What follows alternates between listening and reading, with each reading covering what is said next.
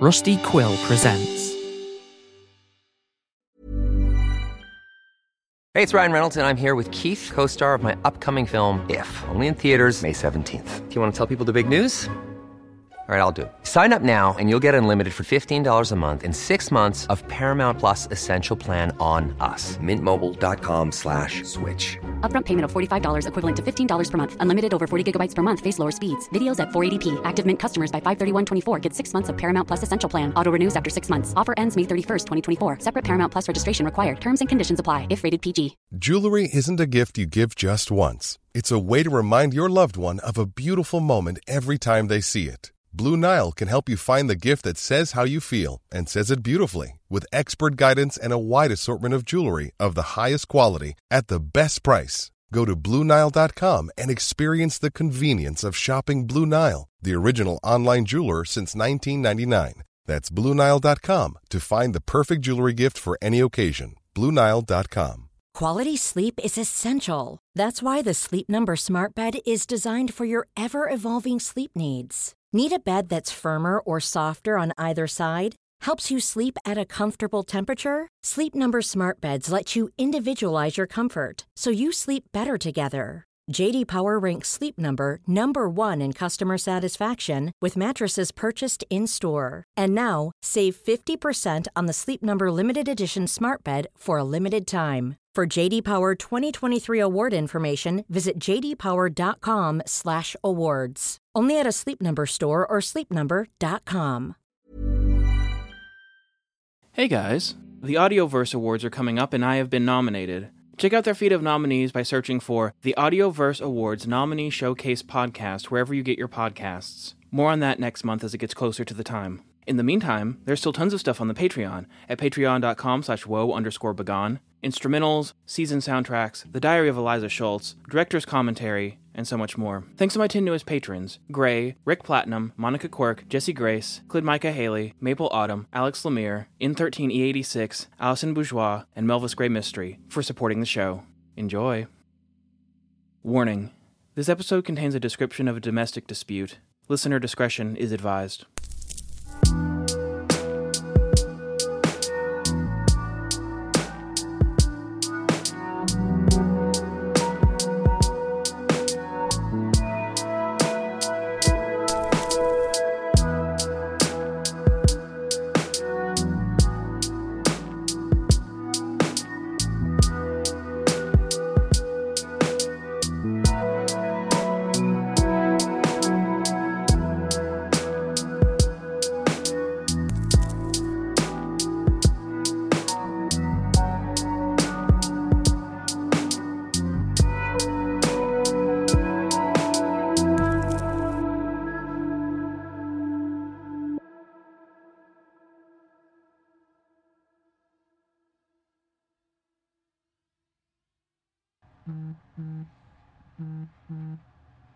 Oh, hey, that's it. Those are the messages. That's the sound of the messages coming in. And I guess there's going to be a lot of them, and the real directions are going to be in the middle one, so we're going to have to wait a while. Yep. Yep, that's total gibberish. A654JGVM ampersand KJ asterisk. Fun stuff, fun stuff. Oh yeah, we we get it. This is all mysterious and whatever. You're the spooky online alternate reality game. I'm totally spooked. What could all of this mean? So mysterious. Wow. well, I guess I could check the notes while they come in. Uh, Donnie and Brendan, huh? Donnie and Brendan. And you've already got the voice thing going, right? Like it'll sound it'll sound good on their end. They won't know it's me. If it's if it's Ryan, he won't know it's me. Uh huh. Good. Good. I'm not gonna lie. I'm nervous. This is weird. Donnie and Brendan. An adult man going by Donnie. I mean, glass stones, stone houses. You should not throw a house through a glass window, whatever the saying is.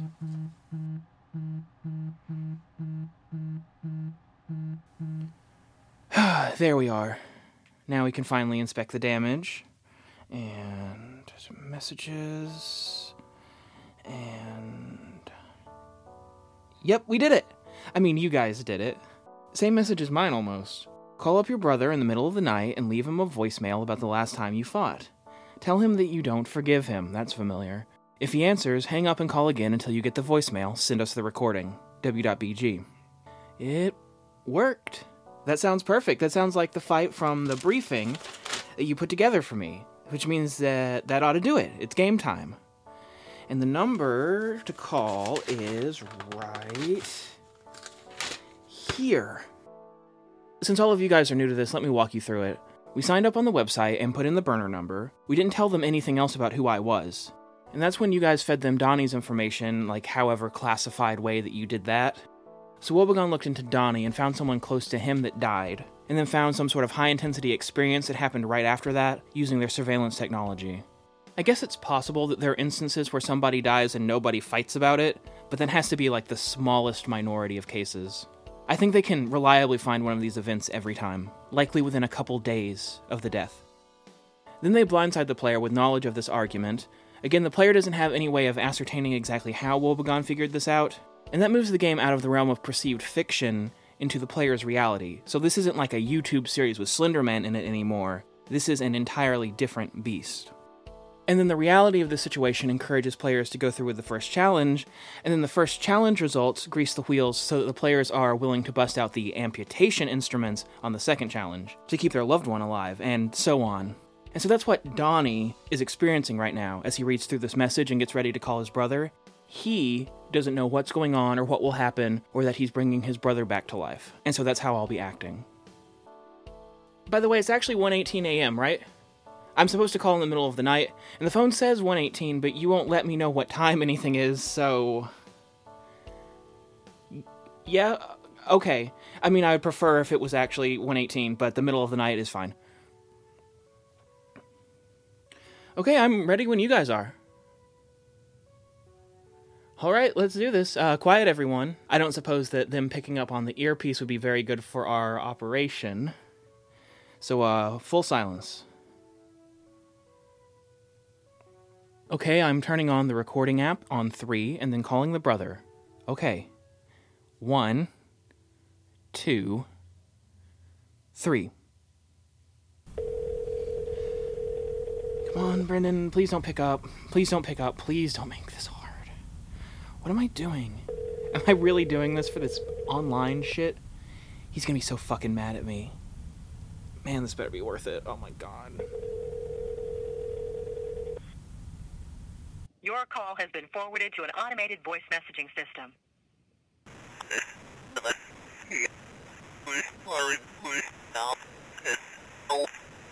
Is not available. At the tone, please record your message. When you've finished recording, you may hang up or press 1 for more options. To leave a callback number, press 5. Hey, um, Brendan, it's me. It's it's Donnie. Um, I'm sorry to bother you so late. I was pretty sure you'd be asleep, so maybe you'll see this in the morning. Honestly, I'm glad I got your voicemail. I don't know what I'd do if you answered, but uh, I was thinking about Toph again. I know, it's probably not best to linger on it for so long like we have. I know that I get worked up anytime that I try to talk to anyone about him, but I want to talk about him. I can't sleep. I've got a wild hair up my ass to talk about it, and since you didn't pick up, I'm just going to talk about it. You're not awake to tell me not to. It's been weighing on me pretty heavily recently. Heavier than normal. Heavy enough to call you out of the blue even after all that. After everything we went through. Maybe when you wake up in the morning, you can listen to this and understand better. What a fucking funeral, right? That's what tore us apart more than Toph dropping dead out of nowhere. I mean, we hardly ever saw the guy anymore. Maybe that made it worse, knowing that we blew our chance to ever see him again outside of a funeral home. One last look at the guy, and he's staring at us from the other side of the uncanny valley. Fucking weirdo, that guy. And everybody knew it. Our brother, though, remember that. I really wish you would remember that. I've been going through his shit recently, like the stuff from his house that I didn't toss out. There wasn't much. It's not like anyone needed a busted old microwave or a ratty couch. I threw those out. I think that couch was older than he was. No idea where he got it. All I kept were a few paintings, five, I think there were, and a journal of his. I flipped through it, it was from high school. He kept it with him all of those years. Nothing in there from after he graduated. I wonder why he kept it with him all of that time. A bunch of doodles in there, better than anything I could draw. The rest is embarrassing teenager stuff. After I read it, I rooted through my garage and found my old journals, and I tossed them in the fireplace. When I kick the bucket, you are not digging through my old shit like that. I won't let you. There won't be anything to dig through, I can promise you. And if anyone is going to be doing the digging, it is not going to be you, Brendan. I wonder if I'm making you nervous, subjecting you to this? I'm clearly going somewhere, and I know that you aren't too fond of the places that I take you when I get to talking like this. I'm fine, though. There's nothing to worry about. Nobody's in danger. I just want to talk. And you're not going to like what I have to say to you, but it needs to be said. Something needs to be said. What happened last time we were together did not have a period at the end of it. Or maybe it had too many periods at the end of it. Either way, it needs an ending. It needs someone to mercy kill it after all this time, to put it all out there and let the situation die with dignity. It needs closure. I need closure. And I'm here to take what happened between us and shoot it in the head, to release it from the endless sputtering on, bleeding all over everything that it comes into contact with. Sorry for the violent metaphor, but it's appropriate. We need to clean this up. I'm doing better, by the way. I still have trouble getting out of bed in the morning, but my wife helps. I don't even notice anymore until I need to bend and pick something up off the ground, or sometimes if I'm in the car, I need to turn all the way around and grab something out of the back seat from the front. I thought you'd like to know that I'm doing better. But what an awful funeral. Did you know anyone besides our families and mom? I didn't. I guess we both moved out of town before he met any of those people. I felt like I didn't belong at my own brother's funeral. Like it was a party where I only knew the host, except the host was dead. Fucking depressing. It rained, it was cold out, it was like one of those shitty funerals they have in the movies where everyone's miserable. Not like Dad's at all, his was almost too cheery. I was already on edge. Me and Laura got in a spat trying to find the cemetery. I get on edge when I can't understand where the fucking GPS is taking me. The rain made it hard to see, and I was terrified about what I'd find at the funeral, and. And then I got there, and I had to try not to die of hypothermia while all these strangers mourned my brother dying, and it had been a long time since I'd heard from you, too. And I knew that we're all going to be staying at Mom's house for a few days, and I was scared of what that was going to be like. I was dreading it before you had a chance to do anything, and that's on me, I guess. I was my own worst enemy the entire time. But I was thinking about that moment after the funeral, after everyone else had gone home or was en route to go home, and it was just me and you in our parents' home like old times. Like old times, except no Toph. Tofu was always there when we come home for the summer because he hadn't left yet, so really it wasn't like old times at all, was it? It was like old times if someone had blasted through them with a shotgun. As I'm saying this, I can see exactly how it was a recipe for disaster. We'd both been blown apart. In that moment, it just felt disquieting. I don't think that either of us could tell what was about to happen. I started shouting first, right?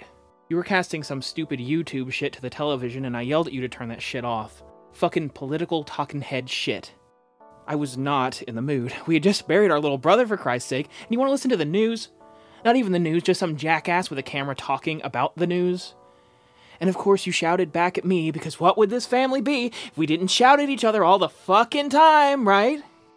And if it had been any other day, it could have ended right there. I probably would have just slunk off into the other room, and you could watch TV or whatever, and I could go pout. I definitely would have not been in the mood to pull some biggest brother shit on you. But of course, this wasn't any other day. It was the day that we saw Topher's corpse. And I don't even know how we made it from me yelling at you about the TV to you yelling at me about what a fuck up Toph was. I've racked my brain about this. I mean, I'm calling you because I can't stop thinking about it. I can't remember how the subject changed so fast. I think you wanted to say it. I think that you were waiting for any opportunity to say it. No matter what I had said, we were going to argue about Toph right then and there. Even if I had shut my lip and said nothing at all, and let some idiot blather on the TV about politics, you would have found a way to weasel it in there. You were dying to say it. And I was dying to fight you. I knew what you thought of Toph, and I knew that you were going to say something, and I knew that we were going to fight. I wanted to get pissed at you. I wanted to tell you off because I knew how long you had felt that way. Even when we were all in the house together, I had to protect him from you. Pathetic middle brother envy, like you were the goddamn character in a sitcom. Boo hoo, he stole your attention away from you. You weren't the baby anymore, and you spilled it out on his grave like you didn't have decades to get over yourself. I got over you being born just fine if you hadn't noticed. So Topher was dead, unmistakably dead, and you had the audacity to tell me that he didn't make enough of himself? What the fuck does that mean, Brendan? That he never rose to the prestigious rank of insurance salesman like yourself before he died? That he only had one messy divorce and not two? There was a lot about making it in the world as a low-life middle child that you didn't get to teach him. What a crying fucking shame. Maybe he made out better than both of us. He lived in a dingy, dimly lit apartment doing God knows, but probably more free time than either of us will see in our lives, and exited before he could die from whatever heart disease will kill the two of us when we turn 60, just like it did Dad and Grandpa. and I'm mad now, you probably noticed, but I was so mad then that I didn't even get to articulate any of that while you were shouting at me. All I could do was throw the remote at the TV. Those new flat screens break so easy. How was I supposed to know? I didn't mean to break it, but I also didn't mean to not throw the remote at it either. And then I stood up because it felt like all my muscles were contracting at once. And then you stood up because I stood up. And then I guess that's where the real fighting started. I was so ready to fight. Thank God Mom wasn't home. Thank God Dad was dead and wasn't there to see us. Thank God Toph was dead. Thank God nobody knows what happened in that house that night between the two of us. Thank God my wife bought the story that I threw my back out trying to move Toph's fridge out of his apartment before we had to pay another month's rent. It didn't help the next morning that I actually did have to move that fucking fridge. My back still isn't right again yet, by the way. I mean, where do you get off shoving your brother onto the ground flat on his back? Fucking asshole. We're getting old, Brendan. I don't heal up after a night's rest anymore. We're getting old and we're starting to drop. And this was the second funeral. There are going to be more, and they're going to have shorter and shorter breaks between them for the next 25 years until our hearts give out, and we are the funerals that get shorter and shorter for someone else. And then we're the ones that people are arguing wasted their entire lives not doing much of anything. And then we're the ones whose entire lives are scrutinized as people who don't know us as well as they thought they did pour over everything in our houses after we're gone. And you think that you're any different than Topher? Give me a break. I don't know what Topher was up to. Kate said that she thought that he got involved in the mob or something after she left him, but the fuck does she know? I've never seen a messier divorce in my entire life. What could she know about whatever he was doing? It's not like he was inviting her to participate in his life. He hated that woman. Probably more than she deserved, but that, that doesn't matter now. And maybe he was involved in some bad stuff. Maybe his apartment was made up to look like a freak accident. But people die from CO2 poisonings all the time. Their houses fill up while they're asleep, and CO2 makes them drowsy, and it doesn't have an odor, so they simply never wake up. Maybe that's what happened to Toph. Maybe someone made that happen to Toph. It seems like something that would be pretty easy to rig up if you wanted to make someone never wake up again. It definitely felt wrong. It felt wrong from a mile away. Before I got the call, something felt wrong. Before I could have known anything at all. When I was at work that day, minding my own business, not having spoken to Toph in weeks, Mom called my cell phone, and before she could even get the words out through all of the wailing, I knew that it was Topher. I knew that she wasn't calling to say that he was hurt. I knew before I answered that she was calling to tell me that Topher was capital D dead. What the fuck does that say about me? That I knew what was going to happen. What sort of bizarre, cursed psychic am I? Why can't I ever predict something useful? Like that my little brother is going to fuck my back up after the funeral if I throw the remote at the TV. That would have made getting up in the morning easier. But no, I am not privy to that sort of information. I am only privy to hurting before I get the chance to be told what I am hurting about. To maximize how long I get to hurt. To spend a longer time taking painful things to my grave with me. To increase the weight a little bit more than it had to be increased. That's what I get for being a psychic. Maybe Toph did have some dark shit going on. I didn't poke around on his computer too much out of respect for his privacy. I think that anyone looking at a dead relative's computer is bound to find something that they don't want to find. And if you don't want to find something, don't go looking for it. Toph is not coming back to explain himself. He is dead. It does not matter. What I saw while I was closing everything and shutting everything down was strange. I didn't understand it. It looked like it might have been some deep web stuff, crypto or whatever. I never understood any of that shit. Unless something on there proved that someone killed him and who it was so that I could return the favor, there's nothing on that computer for me, for either of us. Whatever he was up to before he died doesn't matter. It isn't our business. It doesn't change anything. And so I destroyed the computer. Beat that fucker with a sledgehammer until it was shards of metal and plastic. Good fucking bye. Would I have done it if I knew that it was going to make you furious with me? Yes, of course I would. What did you even want that was on that computer? Proof that he was a bad guy? Yeah, that's it. Somehow your opinion of him wasn't low enough? You wanted to twist the knife just a little bit further into your dead brother. You wanted proof he was an awful person or was into weird shit because you wanted vindication for how you treated him his entire life. It certainly wasn't to hold him accountable. He's fucking dead. And you didn't hate him because he was a bad guy. You hated him long before he got a chance to be a bad guy. He never stood a chance with you. You know that. You know that, and it makes you feel like an asshole. Hmm, I wonder why. Maybe it's because you're a fucking asshole. I would smash that computer all over again in a heartbeat. I would smash it with you watching me. I would get in that fight all over with you again with a smile on my face. So I guess I need to circle back around to why I called you. I feel like I've been talking into your voicemail for forever at this point why I called started out open ended. I just wanted to talk about Topher. And now I have talked about Topher, and that means that certain possibilities have been excluded as conclusions to this message. Because no matter which way you slice it, I am not over anything. My face is red. I can feel it without looking in the mirror. My blood pressure is not under control. My doctor's mad at me because I eat like shit, but what can you do? My point is, I'm still mad. I'm still as mad as the night that we fought. I'm still mad that Toph is dead. I'm still mad at how you responded. Sometimes it erupts out of me when I'm in the middle of something else and I can't even tell why my body is choosing this opportunity to get angry. I got lunch yesterday and got angry when the cashier repeated my order back to me correctly. This has not been dealt with. It lingers in the back of my throat, waiting for the opportunity to breathe fire on anyone unlucky enough to talk to me. And part of that is the result of my little brother who is dead and who is never coming back to life but part of it is from the other little brother who, for some reason, thinks this whole situation is fucking below him. It wouldn't be okay if it was, but that makes it so much fucking worse. So I called to tell you that I don't forgive you. there. There, that's me. That's me throwing the remote again. I don't care anymore. There isn't any way to extinguish this, so at least let me have a release valve. I don't forgive you. I don't envision a path to forgiveness. I'm never going to sit in a room with a shrink and talk about these shitty feelings and find my softness or what the fuck ever. I'm going to die not forgiving you. And when they find me dead on the floor of a heart attack when I'm 60, you can tell everyone else that I never really amounted to much. Because none of us did. And if you live long enough that no one's able to say that about you at your funeral, that's just too fucking lucky, isn't it? That's it. That's what I called to say.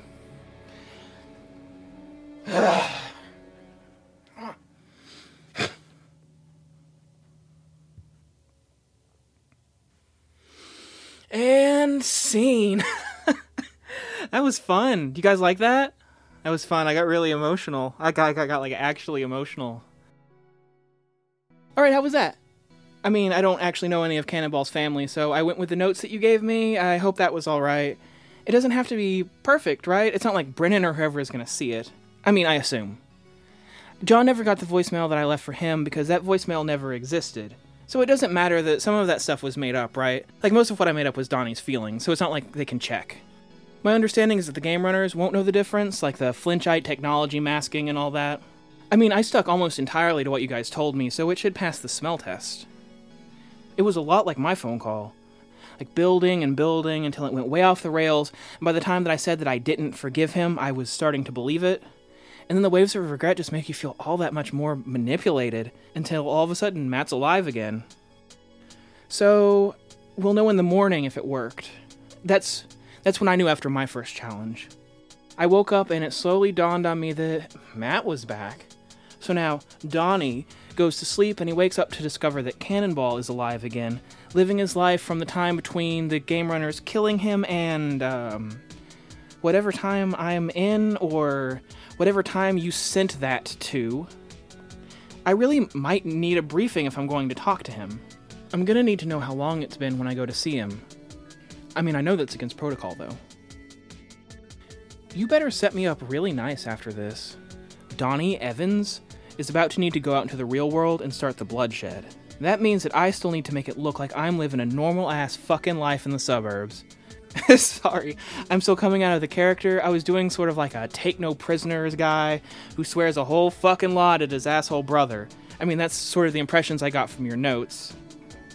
Anyway, the second challenge requires a video, which means it will need to look like I am in a house in order to sell that I am a real person. I'm sure that costuming or whoever will make sure that I look like I'm supposed to. All of the rest of the challenges involve going out in a way that I can't do if I'm stuck here in the Flinchite compound. That's my expert opinion, by the way, unless you have some disposable police officers around. It's not like you have to let me out from under your thumb. You can still keep all eyes on me.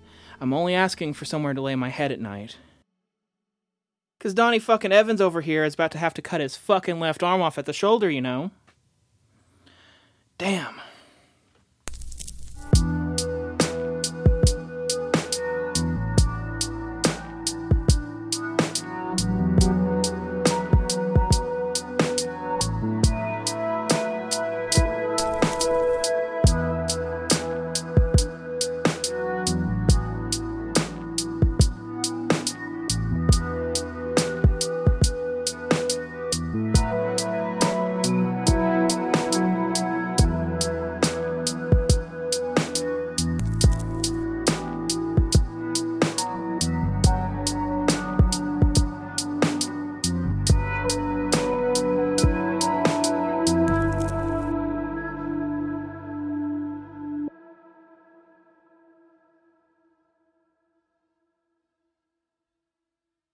Your call has been forwarded to an automated voice messaging system. Milk Walters, the Wogon boy. Is not available. At the tone, please record your message. When you've finished recording, you may hang up or press 1 for more options. To Cuts his left arm off at the shoulder. press 5.